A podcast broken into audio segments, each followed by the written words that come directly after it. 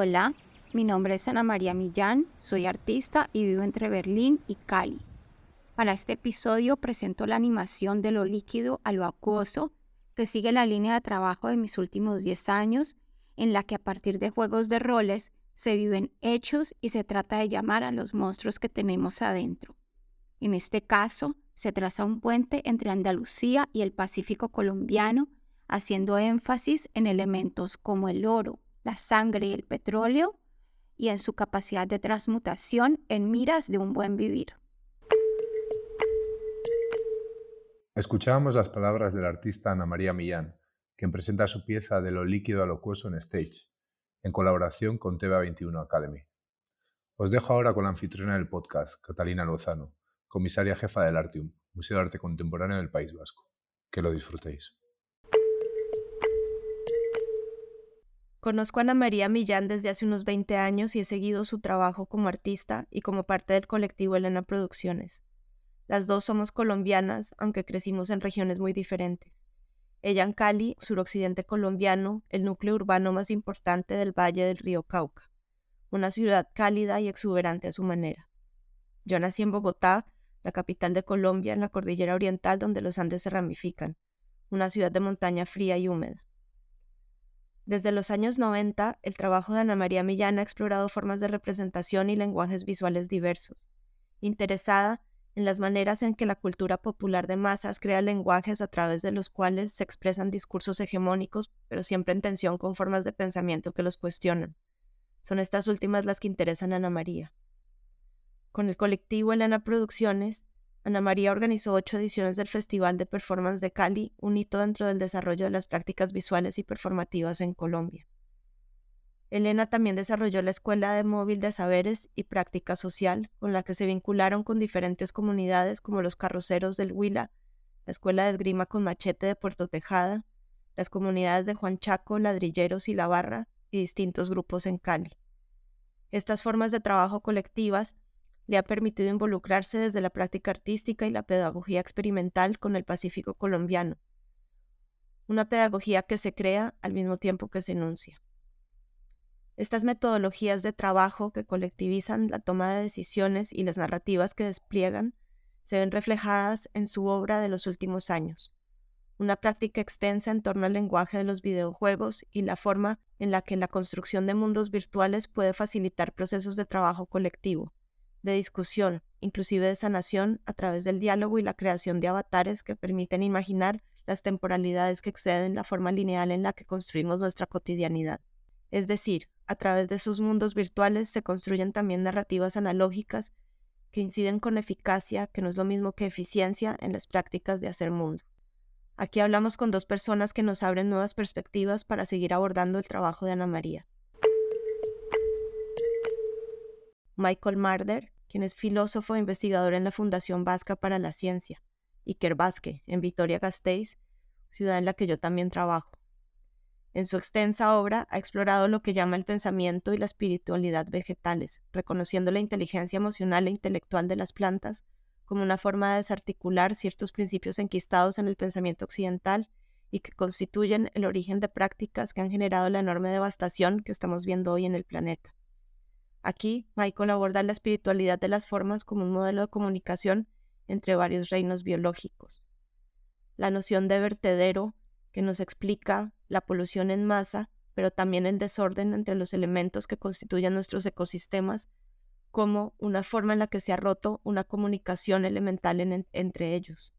A pesar de esta devastación y la aridez que produce, las plantas siguen intentando generar vida, equilibrar lo húmedo y lo seco, y esto es abordado por Michael a través de la filosofía de San Hildegard von Bingen y su idea de Verge, o toda esa filosofía que parte de la raíz Vir, que aunque refiere a lo masculino, von Bingen logra convertir en un poder femenino a través de la imagen de la Virgen y de su fruto, es decir, Jesús. Michael nos habla de la noción de viriditas como ese poder finito de la creación para renovarse, un poder que puede estar a punto de desbordarse y que necesita ser constantemente equilibrado. Michael, creo que sería interesante empezar hablando del pensamiento vegetal y su relación con la espiritualidad, que es un tema que tú has abordado ampliamente en tus libros, conferencias y que es muy importante para tu pensamiento filosófico. Sí, claro. Para mí eh, la espiritualidad de las plantas es una espiritualidad enraizada en la tierra, no desconectada de la tierra. A través de las plantas podemos tener una imagen del espíritu como el medio o como el entremedio entre varios mundos, como el canal de comunicación entre mundos y elementos, tales como la tierra y los cielos, por ejemplo. En ese sentido, tradicionalmente los entremedios entre mundos eran dioses y diosas en la tradición griega y romana, tal como el dios Hermes, que comunicaba entre los, demás de los dioses y diosas y los humanos, y en la tradición judío-cristiana tenemos también ah, las figuras de los ángeles, que comunican que son mensajeros entre Dios y los humanos. Y entonces podemos pensar sobre las plantas como una especie de figura angélica, de comunicación entre varios reinos biológicos. ¿Cuál es el mensaje que envían las plantas como mensajeros angélicos? ese mensaje no es ah, de todo separado del medio que son las plantas. Un poco como ha dicho Marshall McLuhan, que el, eh, que el medio es el mensaje. Ah, entonces la propia planta en su asemblaje, en su ejemplo de la coexistencia entre los opuestos incluso, entre varios organismos, microorganismos, animales, insectos, uh, otras especies vegetales, Ah, ese, ese es el mensaje de la sinergia y asemblaje de los elementos de los cuerpos y, almas. Y por eso las plantas nos dan esa imagen de el espíritu como el medio y el entremedio entre mundos. Y en pensándolo un poco en nuestra contemporaneidad, porque también es algo que tú abordas, la misma noción del cambio climático y quería relacionarlo a la idea de una cierta pérdida de espiritualidad, por lo menos en el mundo occidental, y de esa conexión justamente a la tierra o el enraizamiento. Tal vez pensar también esa forma de desecación del planeta con una forma de desecación de las formas de espiritualidad también, de las, digamos, economías dominantes que son las que están un poco liderando ese cambio climático. Sí, sin, sin duda. A mí me parece que el aspecto ontológico más profundo del cambio climático es lo que yo llamo el vertedero en una de mis obras más recientes. Y el vertedero es el vertedero no simplemente de la polución en masa que está vertida en eh, la atmósfera, en la tierra, en los océanos, en los ríos, sino también un desorden de los elementos, donde los elementos de la tierra, del aire, del fuego, del agua, ya no comunican entre sí, sino están mezclados de esa forma caótica. Cuando enviamos cantidades masivas de lo que es, es la tierra o de lo que estaba en la tierra, como los fósiles ah, en el aire al quemar eso como las fuentes de energía, entonces producimos una mezcla donde no es posible esa comunicación elemental Ah, en, la cual ah, tenemos la imagen de la espiritualidad y el ejercicio de la espiritualidad vegetal, sobre lo cual ah, hemos hablado. Entonces las plantas todavía siguen intentando comunicar y siguen intentando mediar e intermediar y reparar la conexión entre esos varios mundos, aunque cada vez más eso queda más difícil. También no es simplemente la forma elemental que está ah, amenazada por ah, el cambio climático, sino también el, balance frágil que da ah, la posibilidad de la propia vida. Porque la vida desde los antiguos sabemos que la vida es una combinación también de los opuestos, del fuego y el agua, del calor y la humedad. Entonces, cuando tenemos esa combinación propicia a la vida del calor y la humedad, Ah, florece, florece la vida. Ah, sin embargo, tenemos en ese, ese momento el proceso en marcha de ah, la desertificación del planeta Tierra, donde los bosques están desapareciendo y lo que crece es el desierto. Entonces, esa aridez del, del planeta, aridez muy concreta, muy física, es una traducción ah, de la aridez sobre la cual habla, por ejemplo, la mística alemana eh, medieval, Santa Hildegard von Bingen, para la cual aridez extrema es algo incompatible con la vida. Entonces hay, que eh, tener un conjunto de varios elementos de humedad y eh, del calor para estimular el crecimiento de la vida y de la espiritualidad. Y ya que mencionas a Hildegard von Bingen, hay una idea que aparece en tu libro que es el Verge, pero quería saber si podrías hablar un poco sobre esa noción y cómo se relaciona un poco con el pensamiento de von Bingen.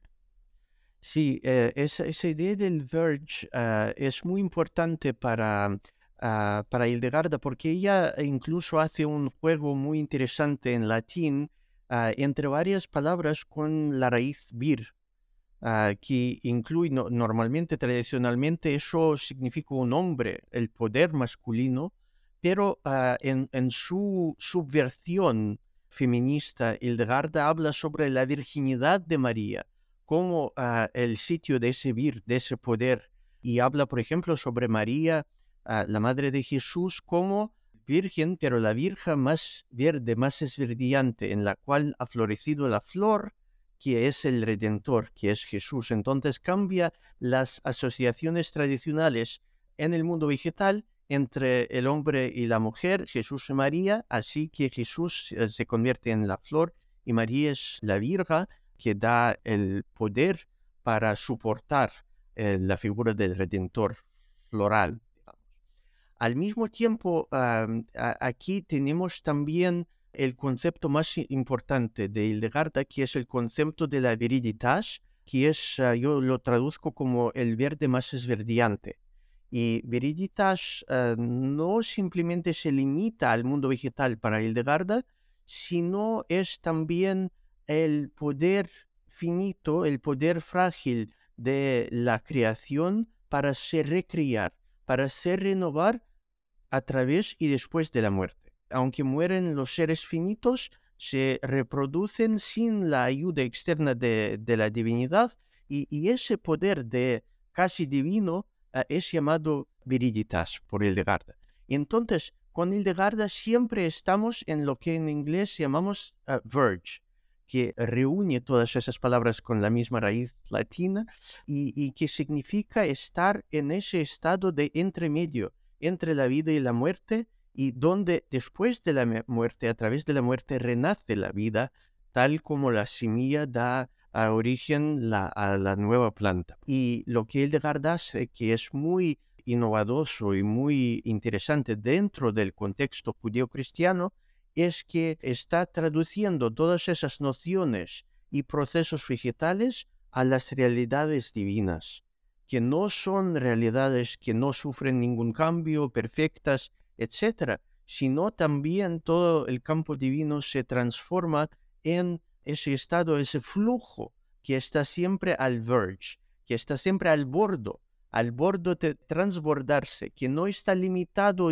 por su identidad rígida, sino en, esos flujos del ser eh, se traduce a un otro estado de ser.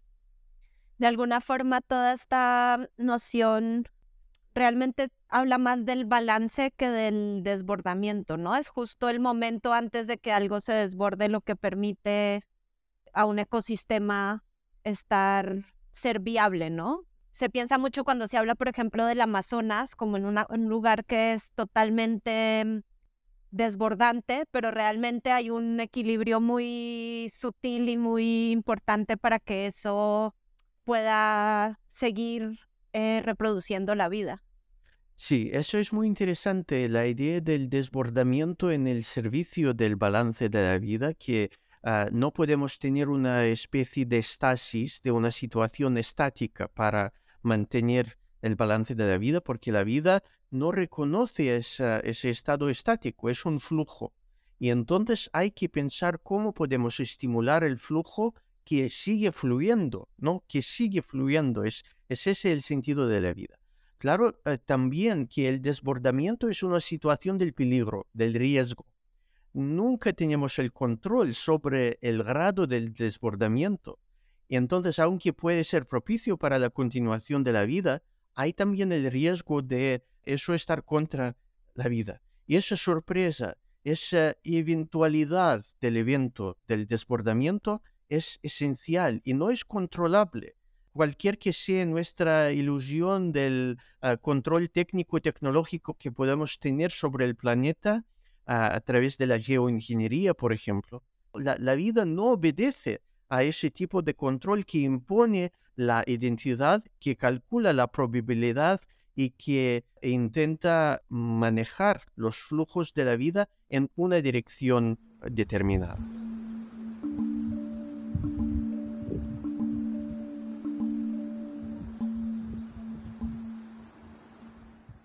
Si Michael Marder abordó el pensamiento vegetal como una crítica enraizada de la epistemología moderna colonial, con la siguiente invitada, Betty Ruth Lozano, socióloga feminista de colonial, profesora en varias universidades en Cali, nos ayuda a entender esa región que es tan importante dentro del trabajo de Ana María y que llamamos el Pacífico colombiano, pero también la importancia del feminismo negro situado y de las luchas sociales en Colombia, especialmente aquellas que competen a la búsqueda de justicia para las mujeres afrodescendientes.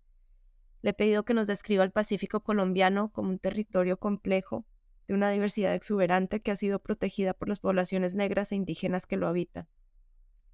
Los cimarrones y personas esclavizadas que consiguieron la libertad han construido mundos donde los procesos colectivos son indispensables para entender la defensa del territorio. Betty Ruth también aborda la difícil relación de estos procesos colectivos con el Estado colombiano y sus continuas agresiones coloniales a través de sus políticas desarrollistas desde los años 80 y el ingreso de grupos paramilitares y guerrilleros introduciendo una violencia sin precedentes en la región. También nos hablará del feminismo negro popular que defiende y reivindica el territorio de las mujeres negras, que permite su existencia y que exige que se amplíe la agenda del feminismo eurocentrado que necesita aún reconocer la diversidad de las mujeres.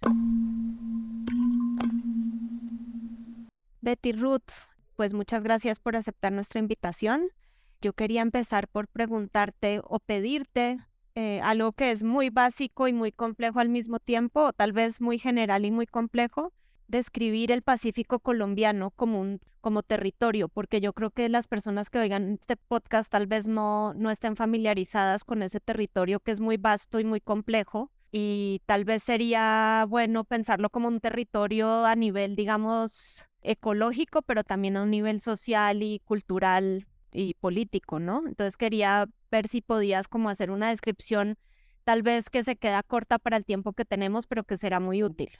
Bueno, el territorio región del Pacífico colombiano inserto en lo que se denomina el Chocó biogeográfico, que es una extensión mucho más amplia de tierra que eh, traspasa las fronteras colombianas y se extiende hacia Centroamérica y hasta el sur del continente también, hacia el Ecuador. Este chocobio geográfico es una de las regiones más biodiversas del planeta, con una cantidad de fauna y flora endémica, es decir, que es propia únicamente de esta región.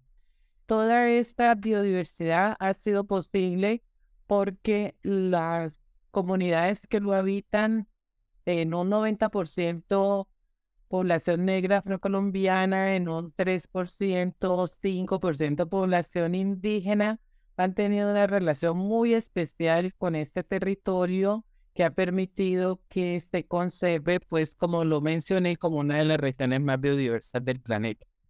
Entonces allí llegó la población negra Mm, escapando de la esclavitud y también eh, llegaron cuadrillas de mineros para la extracción del oro.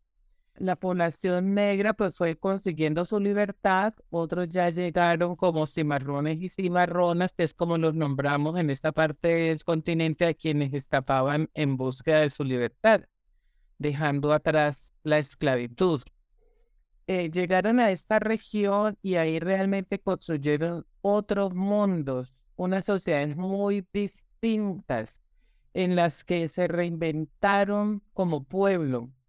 eh, en esa relación armónica con la naturaleza, construir un mundo muy colectivo, en donde no se puede hacer nada solo, todo se hace de manera grupal, de manera colectiva, el trabajo de la tierra, las prácticas que celebran la vida, prácticas también que conmemoran la muerte, todo se hace de forma colectiva. Entonces hay unas relaciones con la naturaleza circundante y también con los otros y otras que le dan sentido a la existencia de las comunidades negras que habitan actualmente todavía esa región del país. Y quería en ese sentido preguntarte como la relación tan difícil que hay con el Estado colombiano como un Estado, digamos, hegemónico, pero al mismo tiempo que no ha protegido los derechos básicos de muchas poblaciones. Y digo, preguntarte también como por, la resistencia de los pueblos negros del Pacífico eh, a través del proceso de comunidades negras y de los diferentes grupos que están organizados por la defensa de los territorios, que es una defensa colectiva y además es una defensa eh, que nos beneficia a todas, ¿no? Eh, realmente no es solo una defensa por un territorio particular, sino una defensa que al final beneficia a, todo el planeta. Y preguntarte un poco como por esa, esa resistencia a la, las continuas agresiones coloniales del Estado colombiano y a la organización que surge para defender el territorio. Esta región del Pacífico colombiano, como lo mencioné, pues es uno de los pulmones más importantes del planeta. Se habla mucho del Amazonas, pero se habla poco de esta región tan importante. Esta región permaneció intacta, digamos, observada toda su biodiversidad durante muchos siglos hasta que llegó el Estado colombiano en la década de los 80 fue caracterizada en, un primer estudio regional que se hizo como una de las regiones más pobres de Colombia, pues porque no tenía los indicadores de desarrollo de la modernidad que se le imponen a todas las regiones del planeta, desde una eh, concepción desarrollista en la que hay que tener energía, en las que hay que tener red de acueducto, de alcantarillado, construcciones en ladrillo, carreteras, bueno, un montón de indicadores que definieron que esa era la región más pobre. Todo eso enmarcado en la necesidad ya de abrir la región a la economía neoliberal que empezaba ya a gestarse en el país, a implementarse.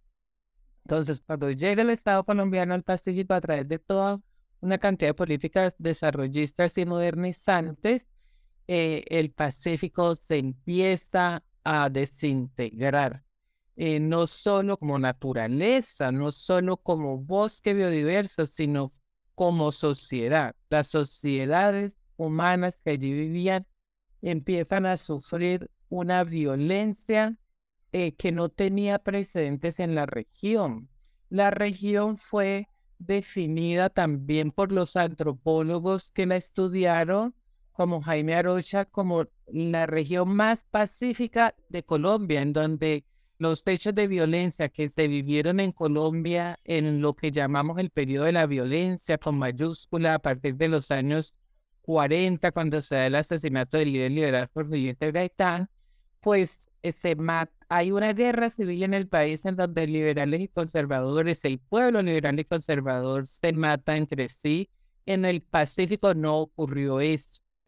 Eh, familiares que se tejieron que impide pues asesinar a, otra persona que es tu compadre, que es tu comadre, que es tu pariente, eh, ya sea sanguíneo o de parentesco espiritual. Hay unos lazos ahí muy fuertes que han impedido esa violencia los unos contra los otros. Todo eso no rompe la invasión del Estado a partir de los años 80 con sus políticas modernizantes. A partir de finales de los 90 ingresan grupos paramilitares a empezar a proteger ya toda la economía que se está gestando, todo el mundo empresarial, causando grandes masacres y hoy sigue siendo un territorio en donde hay demasiada violencia. en donde están todas las fuerzas violentas que hay en Colombia hacen presencia en la región del Pacífico, muy especialmente en los puertos, ¿no? En el puerto de Buenaventura, que es uno de los más importantes de Colombia, tal vez por lo menos es el puerto más importante que tiene Colombia en la región del Pacífico y también está el puerto de Tumaco. Entonces todo eso está lleno de violencia que pretende controlar ese territorio por donde salen mercancías legales e ilegales como la coca, pero también entran muchas otras mercancías también legales e ilegales como armas, eh, etcétera. Betty Ruta, hay otra cuestión que sé que es además parte de tu campo de trabajo que nos gustaría que abordaras porque yo creo que también es algo que tiene mucho que ver con el trabajo de Ana María Millán el trabajo que tú has hecho en definir dentro del contexto académico lo que es el feminismo comunitario, popular, negro y lo que ese feminismo aporta a la construcción de las sociedades en el Pacífico, ¿no? Y a esas resistencias comunitarias que son tan importantes. Bueno, yo hablo de un feminismo, sí, un feminismo negro y popular, tiene que ver con mi procedencia, entonces planteo que el feminismo pues tiene que ser diverso porque las mujeres somos diversas. Entonces que el feminismo negro y popular solo puede ser un feminismo que reivindique el territorio, que haga la defensa del territorio. Porque pues sin territorio no hay mujeres negras. Y el feminismo hegemónico, el feminismo mestizo, latinoamericano, como queramos llamarlo, ese feminismo que mantiene la misma agenda como una agenda inamovible y, universal, entre ellos, por ejemplo, el derecho al aborto, que también compartimos, pero no, esa agenda tiene que ampliarse, esa agenda tiene que ser más integradora de otros temas que tienen que ver con el hecho de ser mujeres racializadas, eh, mujeres que están insertas en una cultura particular que ha sido subordinada y sometida a, la cultura hegemónica, eh, mujeres que tienen unas prácticas tradicionales que están ligadas a un territorio que les da sentido de vida. Entonces, si el, el feminismo no incorpora estos temas, en especial la defensa del territorio y un feminismo antirracista, ¿no? Entonces, estos dos elementos son claves para la construcción de ese feminismo negro y popular. La defensa del territorio y la lucha contra el racismo. Es indiscutible que colectivizar los procesos de pensamiento genera nuevas formas de hacer mundo. Esto es algo que se ha desarrollado de forma consciente e inconsciente dentro del trabajo de Ana María Millán y que creo que tanto la filosofía de Michael Marder, a través del pensamiento vegetal y la espiritualidad que permiten las plantas como formas de comunicación entre diferentes mundos, y también los procesos colectivos de los que habla Betty Ruth Lozano, en las que las comunidades negras han generado procesos de defensa de los territorios, además de el feminismo negro popular, en los que la noción de colectividad y de trabajo comunitario está implícita.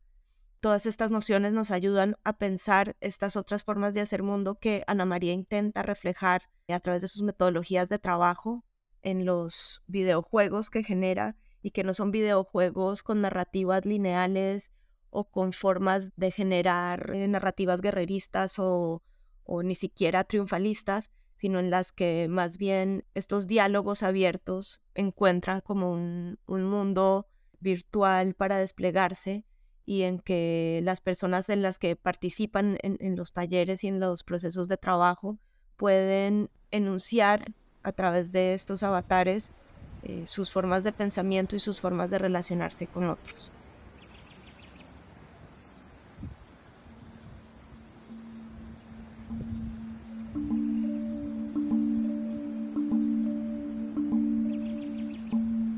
Para más contenidos fascinantes, no dejes de visitar TV21 on Stage en la siguiente página web www.stage.tv21.org. La editora jefe de TV21 en Stage es Francesca Thyssen-Bornemisza. Soledad Gutiérrez es la comisaria jefe. Ino Esperanda es nuestra project manager. Roberto Bosoms es el editor de audio. La música es de Carl Mikkel, von Haushof. Yo soy Joran Anguren, asistente curatorial. Muchas gracias por escuchar. Thank you.